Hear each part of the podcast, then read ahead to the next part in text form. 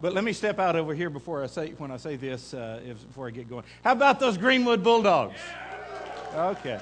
I, I, just knew we had some Greenwood fans in here. Really, quite an accomplishment. Uh, seven state titles since the year 2000, uh, two three-peats, 38 wins in a row. That, that, is, that really is absolutely amazing. I heard a, uh, a rumor. Of course, you hear rumors all the time, especially in, in football and in coaching. I heard a rumor this past week that Arkansas's new coach is going to be one of two men either OU Stoops or Greenwood's Rick Jones. And, and I hope both are untrue. I hope both are. I really thought that would get somebody going, but apparently not. All right. Oh, wow. Okay, here, here we go. Let's change gears real quick, Vincent. That was a bomb. Uh, I've been preaching a series of sermons on hazardous materials, some of the most dangerous ideals in our culture. I still have a few of those floating in my head. I don't know if we'll ever get back to them, but today I want to preach a transition sermon from that hazmat material we've been talking to, about uh, to Christmas. Because, hey, man, it's December 2nd, right? Right? Is it December 6th special? December 2 is a special day. My boy Zane turns 13 today. All right, so let's hear it for Zane, 13. And he's still alive. That's quite an accomplishment. So uh, uh, he, did, he did tell me he will be taking uh, birthday donations right after service, going straight to his birthday fund. But uh, no, at this time of year, the month of December, our thoughts are upon baby Jesus, are they not? Uh, the Christ child in the manger, Mary, Joseph, the star, the shepherds, uh, the wise men. Uh, but as we sing Christmas carols, we need to be reminded that baby Jesus came to planet Earth on a mission. Galatians 4 4 and 5 says, But when the fullness of the time was come, God sent forth his Son, made of a woman, made under the law, to redeem those who were under the law, that we might receive the adoption of sons. Jesus came to seek and to save those who are lost. So, as we celebrate Jesus coming the first time as a baby, let's remember that Jesus Christ will come a second time as both king and judge. In this season of Christmas, as we view the Nativity, let's not forget about the end times. Right? He came as a baby, but he is coming again. I really have a curiosity about the future and I have a love for biblical prophecy. And so I often find myself re- returning to those passages that tell us about the latter days. Now, I am not a latter day saint, okay? But I am a present day saint who likes to study the latter days. And that really brings us to the passage I've chosen for this morning. It's 1 Timothy chapter 4 beginning in verse number 1. This is what Paul wrote, 1 Timothy chapter 4 verse 1. Now the Spirit expressly says that in latter times, there's our phrase, the title of our sermon, in latter times, some will depart from the faith, giving heed to deceiving spirits and doctrines of demons, speaking lies and hypocrisy, having their own conscience seared with a hot iron I was going to read through verse 5, but I think I'll just stop right there and ask God to bless the reading of His Word. Really, this passage begins with Paul's assuring us that his information is coming from the inspiration of the Holy Spirit. It's unmistakably clear. He begins verse 1 by saying, The Spirit clearly or expressly says that in latter times. Now, in this phrase, in latter times, uh, it occurs frequently in the Bible and it indicates the days preceding the return of Jesus Christ. It is found five times in the New Testament in various forms, and all of these passages give us various signs of the times. That is, predictions or clues as to the return of Christ. But Paul mentions only one of these signs of the times here in 1 Timothy chapter 4, one that we don't frequently mention, and that being the coming apostasy that will occur in the church. Look at verse 1 again. The Spirit clearly says that in latter times some will depart from the faith. And that word depart or abandon is a translation from the Greek word from which we get our English word apostasy. Now, the word apostasy simply means to depart from the faith. So, in other words, in the days before the coming of Jesus Christ, there will be many so called Christians who will turn a cold shoulder to the Christian faith. Paul goes on to say that they will follow deceiving spirits and things taught by demons. That's very alarming. In other words, they will fall prey to people who are themselves being controlled and manipulated by demons.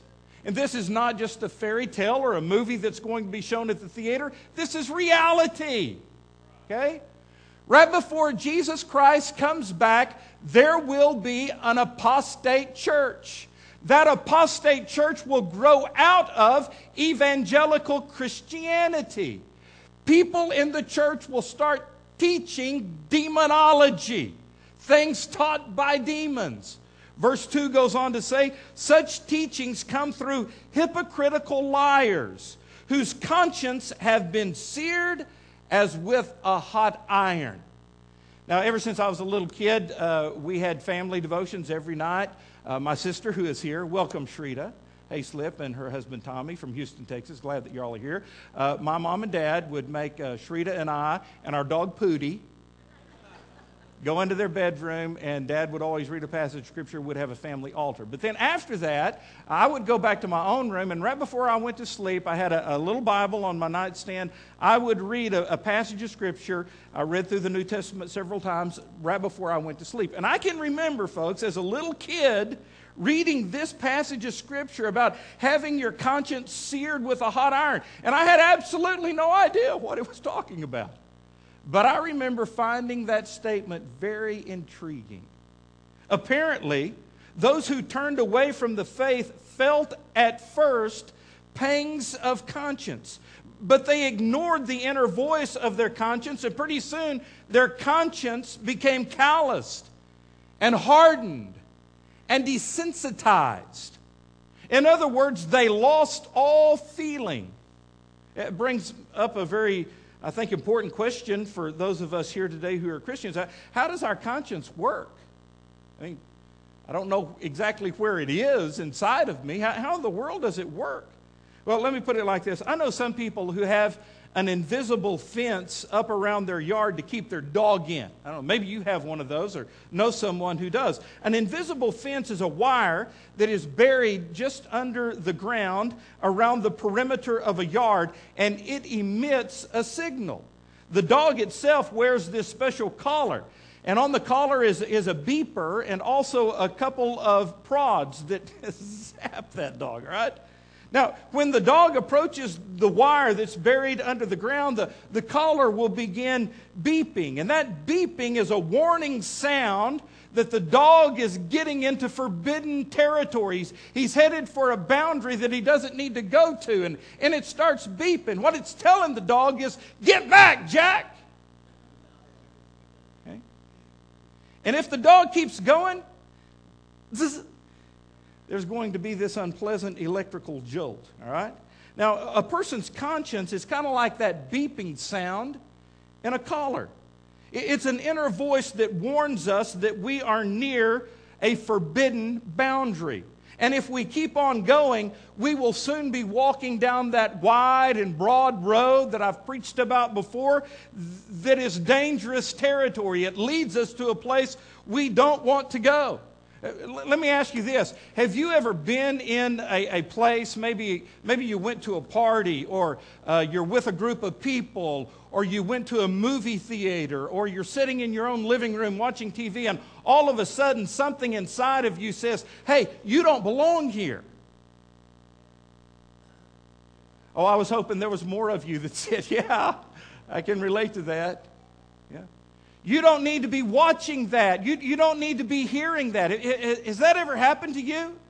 You know, I, I, can remember numerous times, especially as a teenager, going to places that probably I didn't need to go to to begin with. But once I got there, man, that started ringing. That buzzer was going off saying, Hey, Will, you don't belong here. Uh, that's really what our conscience is. However, if we ignore the beeping of our conscience, after, after a while, you know what? You can't hear it anymore. You can't feel the little jolts of warning.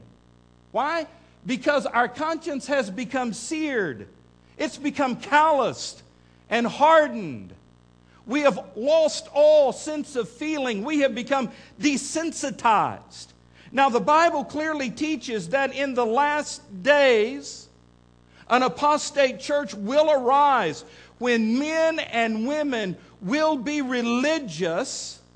On the outside, they're looking religious. They're still having church, but they are denying several things about the genuine faith that the Bible talks about. And again, this is going to happen. It is happening.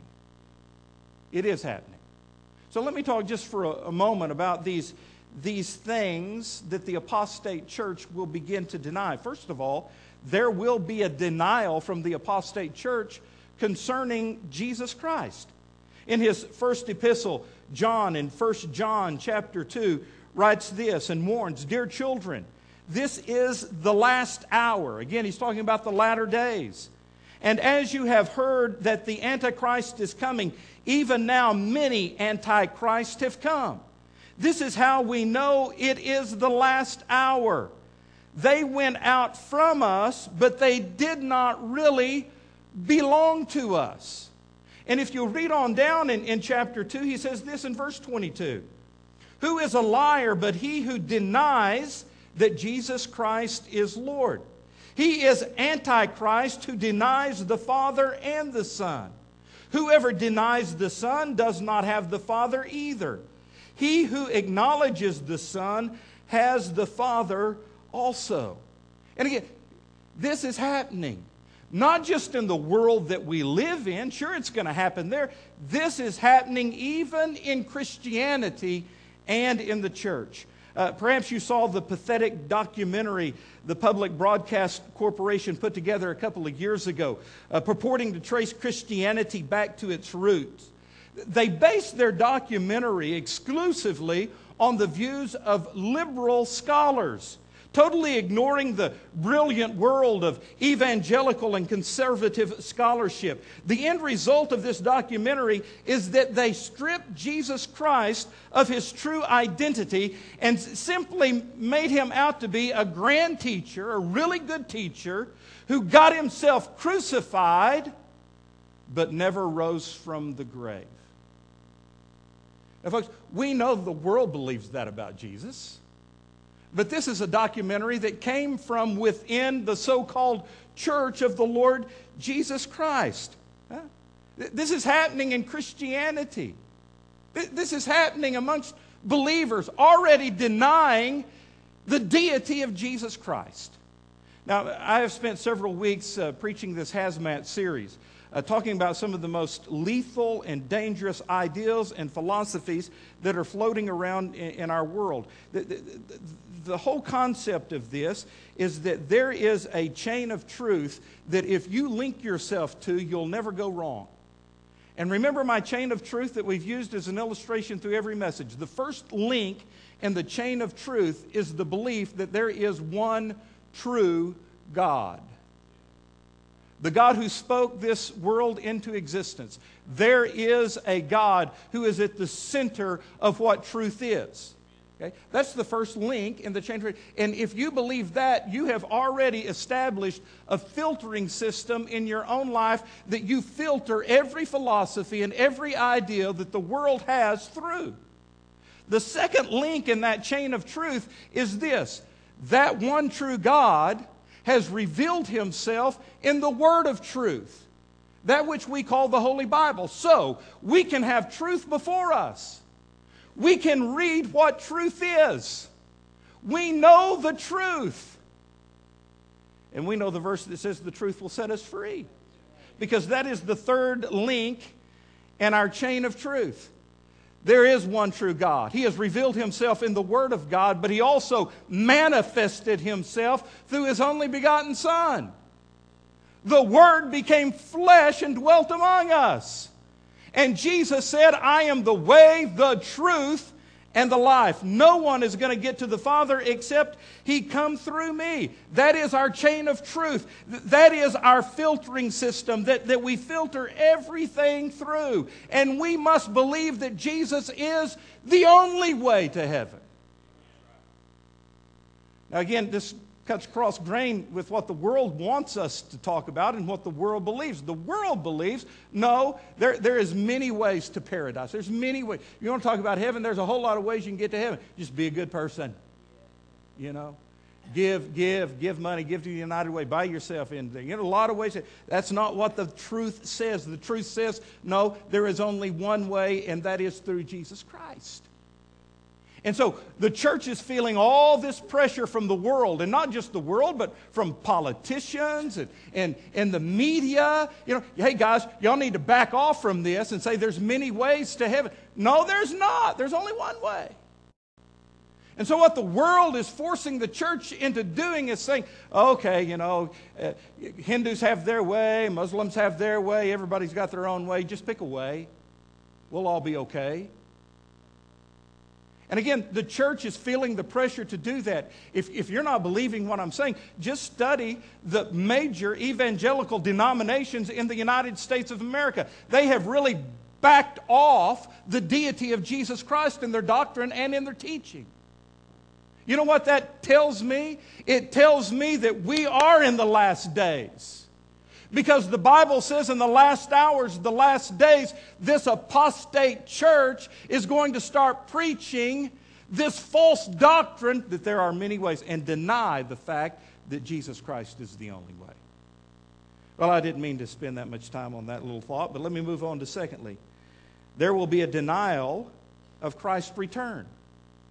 Peter said this in 2 Peter chapter 3. First of all, you must understand that in the last days, scoffers will come, scoffing and following their own evil desires. They will say, Where is this coming? He has promised. Ever since our fathers died, everything goes on as it is from the beginning of creation. So, again, in the last days, teachers from the apostate church are going to start asking the question well, where is he?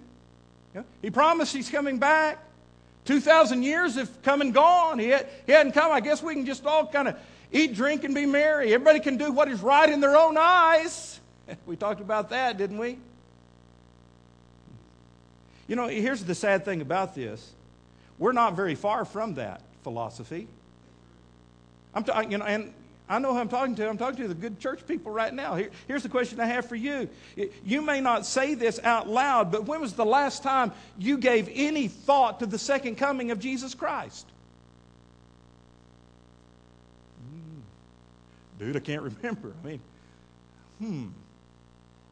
You know, here's, here's, here's the reality. Here's where we live. We live in the, in the constant grind of getting up every morning, getting the kids ready for school, sending them off to school, going to work, trying to make a living, trying to put food on the table, trying to buy Christmas presents, taking the kids to sporting events, you know, doing all the housework that needs to be done, the yard work, going here, going there, going to meetings, meetings, meetings, meetings, church planning meetings, all kinds of meetings, you know. By the end of the day, you're pooped. You're tired. You lay down, you try to go to sleep, but you can't rest because you're worried about what's happening in the world. It's life, man. And we, we really, honestly, I'm just talking to you. Okay, I'm not behind the pulpit. I'm over here talking to you. Very seldom do we even think about spiritual issues and things at all, right? I mean, true. Much less the second coming of Jesus Christ. However, the Bible says you better be thinking about it because it's coming. We believe in the imminent return of Jesus Christ. That is, Jesus Christ could come back at any moment. He could come back before I say the next word. are, are we living that way? Uh, that's really the real. Are we living that way? Do we think about it? Or are we aware that Jesus Christ could come back? Do we, do we anticipate his second coming? And is it affecting our lifestyle? I told the people in the first service, uh, I, I, was raised at the Westside Free Will Baptist Church. My sister Shrita and I, we, we, uh, she's only two years older than I am. Uh, even though I look so much older than her. Being nice to you, sis. Um, yeah, we had great Sunday school teachers, great uh, CTS teachers. Uh, remember going to Aunt Pat's class on Sunday night, CTS. My Aunt Pat Cates, my dad's older sister, was one of our teachers. And man, she loved kids, she loved teenagers. She kind of poured her life into our lives. And I can remember just as a little kid sitting there listening to my Aunt Pat teach us about the second coming of Jesus because we talked about that all the time. I had a preacher who preached on it like every Sunday almost, you know. Jesus is coming, you better be ready, you know, live the life. And, and I can remember Aunt Pat talking to us about that and, and saying to us something as simple as this Guys, you need to live every day realizing that this could be the day and ask yourself if Jesus came back today, if Jesus came back right now, would I want him to find me doing what I'm doing, or thinking what I'm thinking, or saying what I'm saying. That, that is living in the anticipation of his second coming. And the Bible says we need to live life daily that way. L- later on, I, I, I kind of put it together and figured out, you know, regardless of if he comes back today, he's always watching us. So we always need to be anticipating his coming. However, the Bible says that in the last days, an apostate church will arise out of the true church, and they will deny the second coming of Jesus Christ. Thirdly, there will be a denial of the basic tenets of the Christian faith. The book of Jude warns about godless men who will slip in among Christians in the church and and change the grace of God into a license of immorality. And verse 4 of Jude says, They will deny Jesus Christ, our only sovereign and Lord. And in the context of what that is saying is, they will begin to deny the basic tenets of the faith that we believe as Christians. They will begin to deny theology and doctrine. They will say that these things are, are, are not important. They, they are secondary, and they'll, they'll set aside the, the basic tenets of our faith. And, folks, that, is, that has happened in American Christianity. Again, I, I, hate to keep repeating this, but in my series, Hazmat, some of the most dangerous ideals in our culture, we, we've seen it. Uh, we've seen the pressure that this world is putting upon us as believers and putting on us as a church to, to water down the truth of the gospel. Huh? To become, and I used this word last week, to become tolerant. That's what our world wants us to be. They want us to be tolerant. Tolerant doesn't mean what it used to mean. Tolerance used to mean that you respected a person even though they had a different opinion than yours that tolerance has changed, and now the world says no tolerance means that, that you not only accept the person, you accept their idea as being as valid and as truthful as any other idea. That's simply not the case. But that's the pressure the world is placing on us. And you know what? We're caving in. Christians are caving in. They're backing off. They, you know, we, we just we want everybody to like us.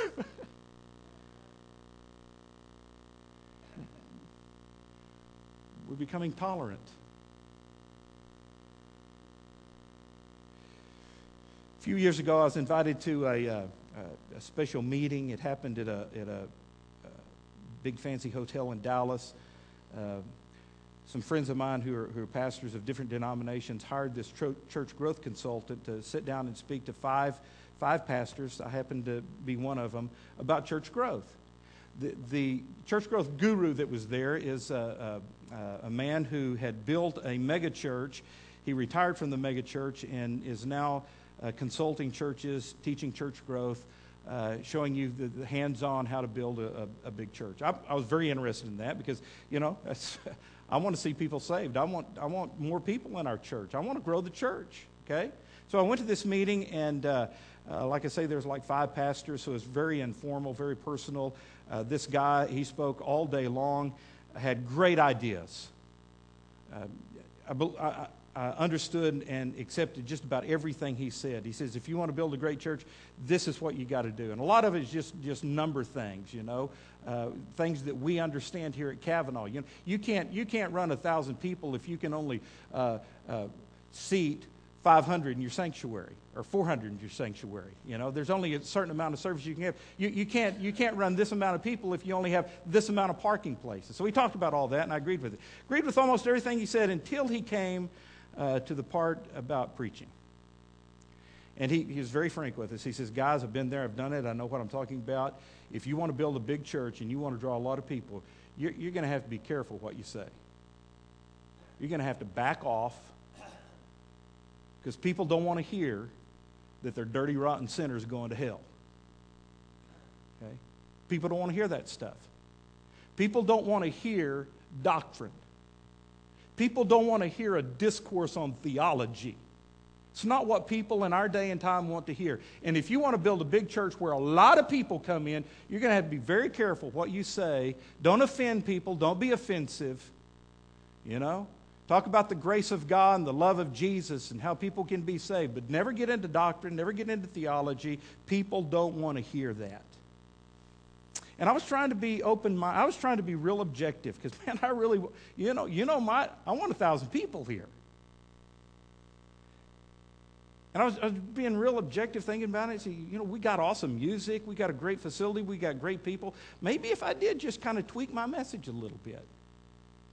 And then, boy, it hit me. You know? God said, No, Will, that's not what I called you to do. Okay? And I really struggled with this for about one minute. And, and, you know, I don't want to sound egotistical. I don't want to sound hard headed, anything like that. But I'm, I want to just tell you, okay? I just want to tell you. I really don't care what you want to hear.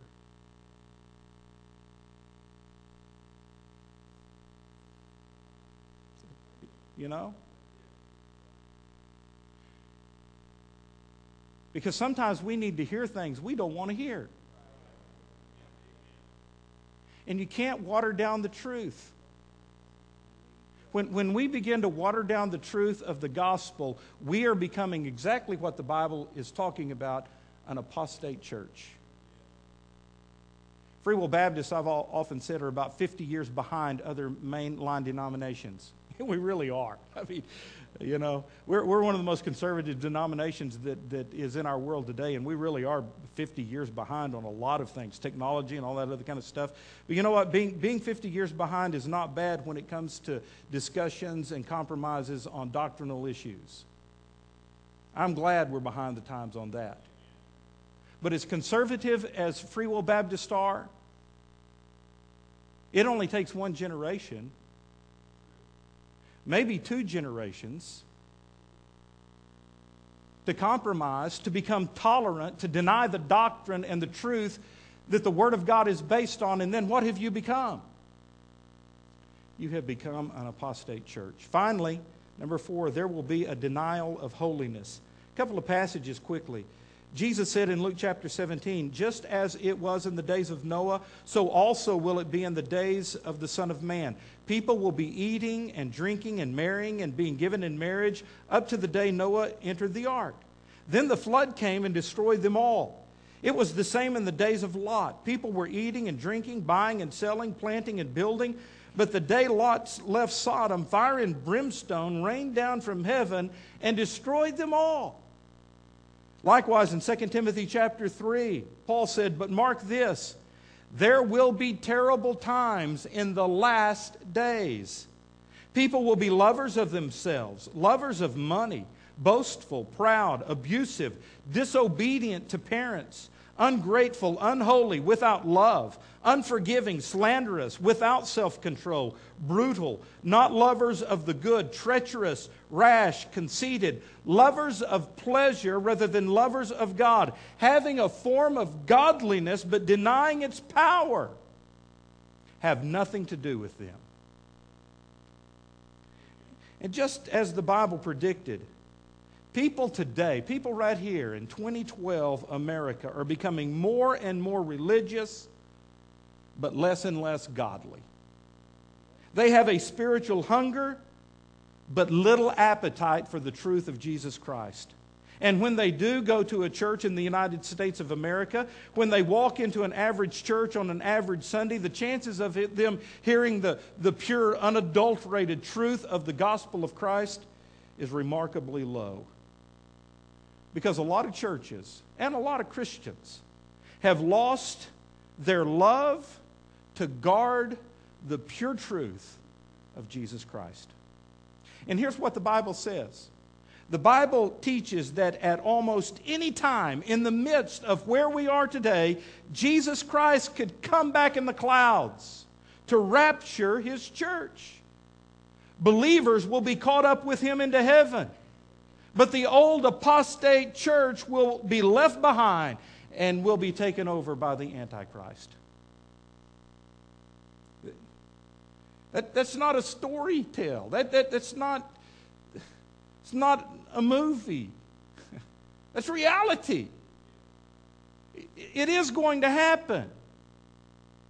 In light of this truth, what can we do about it? In light of the fact that Jesus is coming back, maybe today, how in the world are we to live our lives? Well, our greatest responsibility is to keep our own hearts and lives as close to Jesus Christ as we possibly can. We must guard against drifting away from Him. We must guard our heart against backsliding in our own lives. I don't know if you read about the men trying to circle the earth in a hot air balloon just recently. They made it across China and were within reach of success when they sailed into a pocket of stagnant, still air, dead air, and they stalled out. Uh, one of the pilots said, We hit the doldrums, and their attempt failed. You know, as a believer in Jesus Christ and as a church, we must guard against stagnant air. We must guard against the doldrums.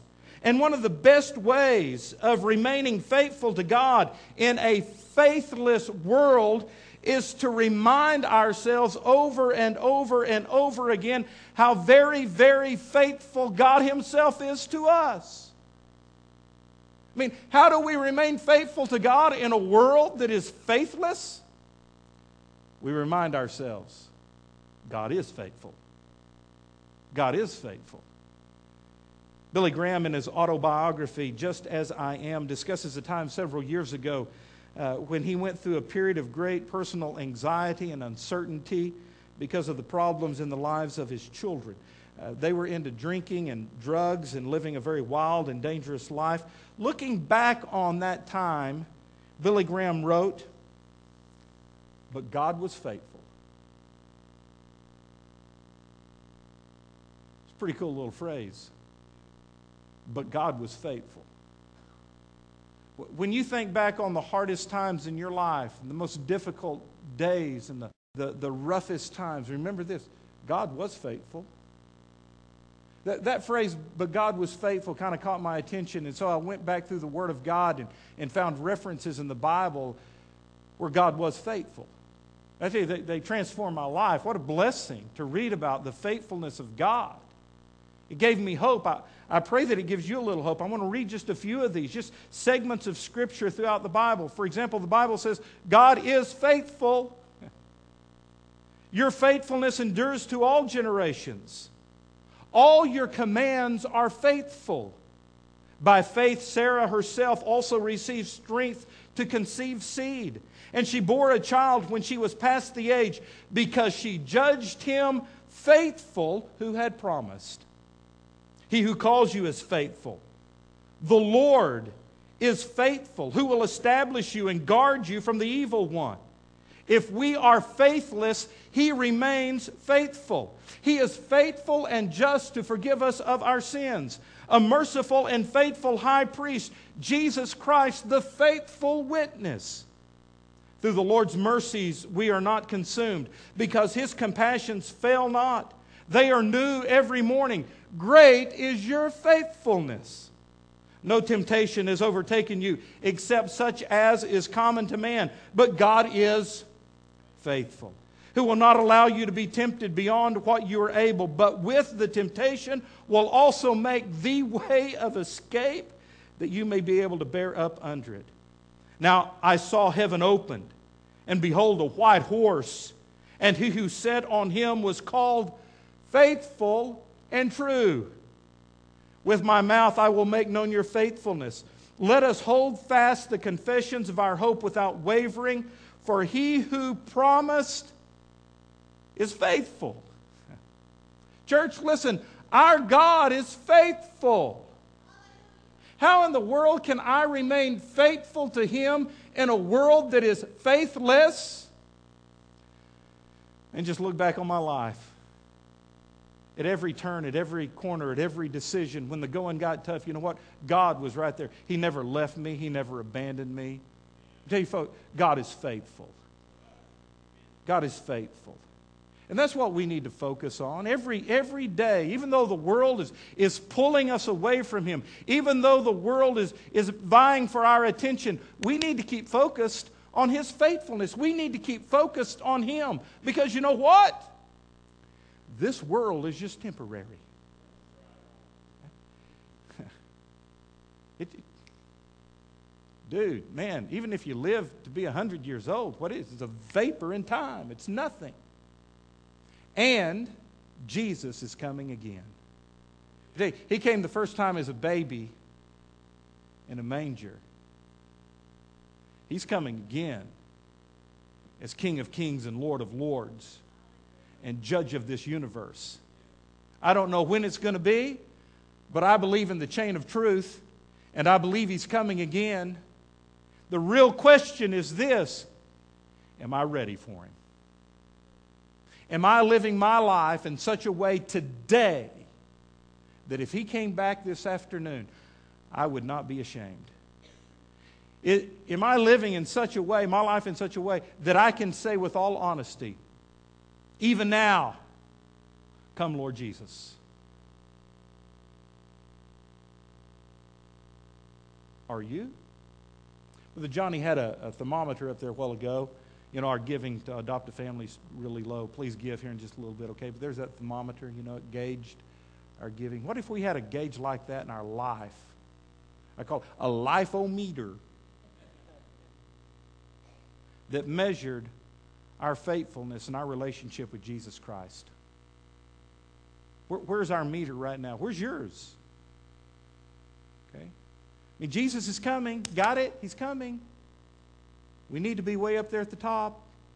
Our lifeometer, we need to be real faithful to Him. If you're here this morning, you've never accepted Jesus as your Lord and Savior, let me plead with you. Come and accept Jesus today. Yes, what I'm preaching is exclusive truth. There's only one way to heaven. But I'm telling you that out of love. Yeah? That, that, that's the second part of that whole message of, of, of knowing the truth. We, we can't be egotistical. We can't be these spiritual snobs. Of, oh, we're going to heaven. Sorry, you're going to hell. Yeah? I'm so much better than you because. Of, no, that's not the life God's called us to. We know the truth. The truth sets us free. But you know what? You know what I am? I am a saved sinner. I was a no good for nothing sinner. But because of the grace of Jesus Christ, I have been transformed. I have become a brand new creation. The old life has passed away. Behold, everything is brand new. There is joy in my soul because of my walk with Jesus and my sure hope in heaven. That doesn't make me an egotistical spiritual snob. Gives me a love for other people. For God so loved the world, He didn't want anybody to perish. God doesn't want anybody to go to hell. We are His ambassadors. So if you're here this morning and you don't know Jesus, my plea to you is to come and find Him, accept Him as your Lord and Savior. If you're here today and you're a Christian, understand this Jesus is coming back. Are you being faithful to Him? Maybe you need to bring your faithfulness up to date, okay? you can do it at the altar. And if you're here this morning and you're A OK, everything's great, fantastic, wonderful. You know what? You need to come and pray, God, help me to remain faithful. Yeah? Because tomorrow's another day, and I'm going to go back out in the world that's trying to make me conform to their ways. Help me to be faithful, Lord. Give me the strength. And if you've got kids and grandkids, boy, you need to come pray for them because we are living in a faithless world. Heavenly Father, I pray Jesus' name right now that you would call men, women, boys, and girls to you. Lord, we've done our best to lift up the name of Jesus. And I pray that as we have done that, you, Jesus, would draw people to yourself right now. For those who need to be saved, I pray that they would come and accept Jesus. For those who need to have a closer, more dedicated walk, I pray that they would come and, and just get close to you. Maybe, dear Lord, there, there are men, women, boys, and girls, or even families that need to come this morning and, and lay their life symbolically on the altar and give you everything, holding nothing back for themselves. Lord, would you move in this service? May many people come to you in faith today. This we pray in Jesus' name. Amen. I'm going to ask that you stand. The guys are going to sing. Why don't you step out right now? As soon as you stand up, just step out and come if God is speaking to you. The altars are open. Would you come and pray?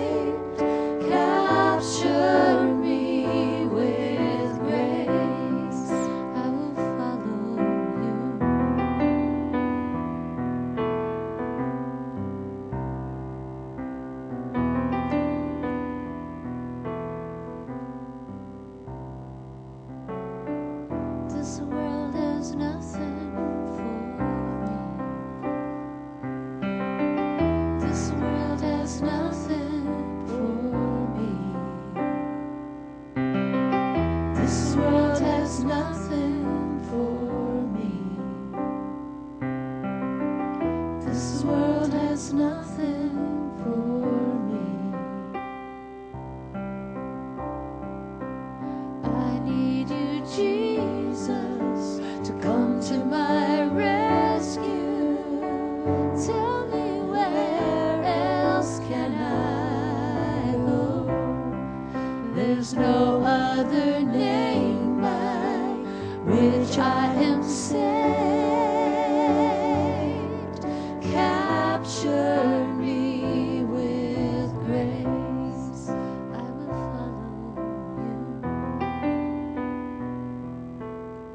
love you, and I thank you for the truth that we've read today.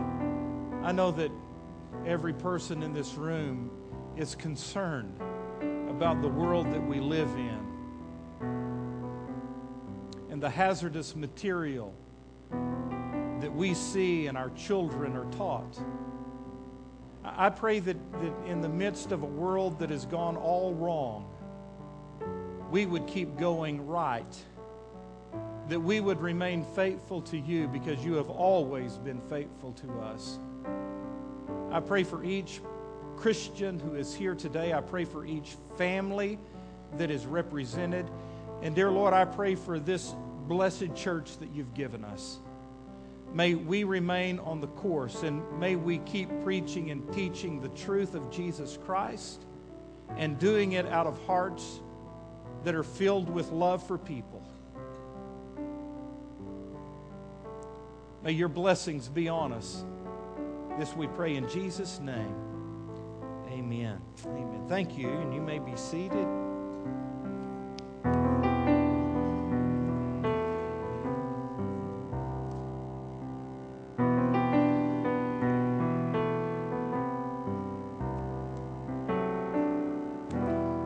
Amen. Thank you. Thank you for your listening. Come back next week, and it may be a little happier next week, all right? Uh, you know what? We, we, we need to be reminded of truth, and, uh, and I say that jokingly that it might be better. It might not be better next week. I don't know. But uh, come back next week, and you'll hear uh, more of the Bible. Uh, I'm going to ask our ushers if they would make ready this morning for today's offering. If you're a member of Kavanaugh Church, would you please give to support this uh, ministry? Uh, for all of you who are here, even our guests, uh, I'll not be ashamed to ask you to give to Adopt a Family. If you are giving to Adopt a Family, please mark it. Uh, uh, put Adopt a Family or Kids or Christmas on it, and we'll make sure that that gets to the right account. Let's pray right now and ask God to bless this.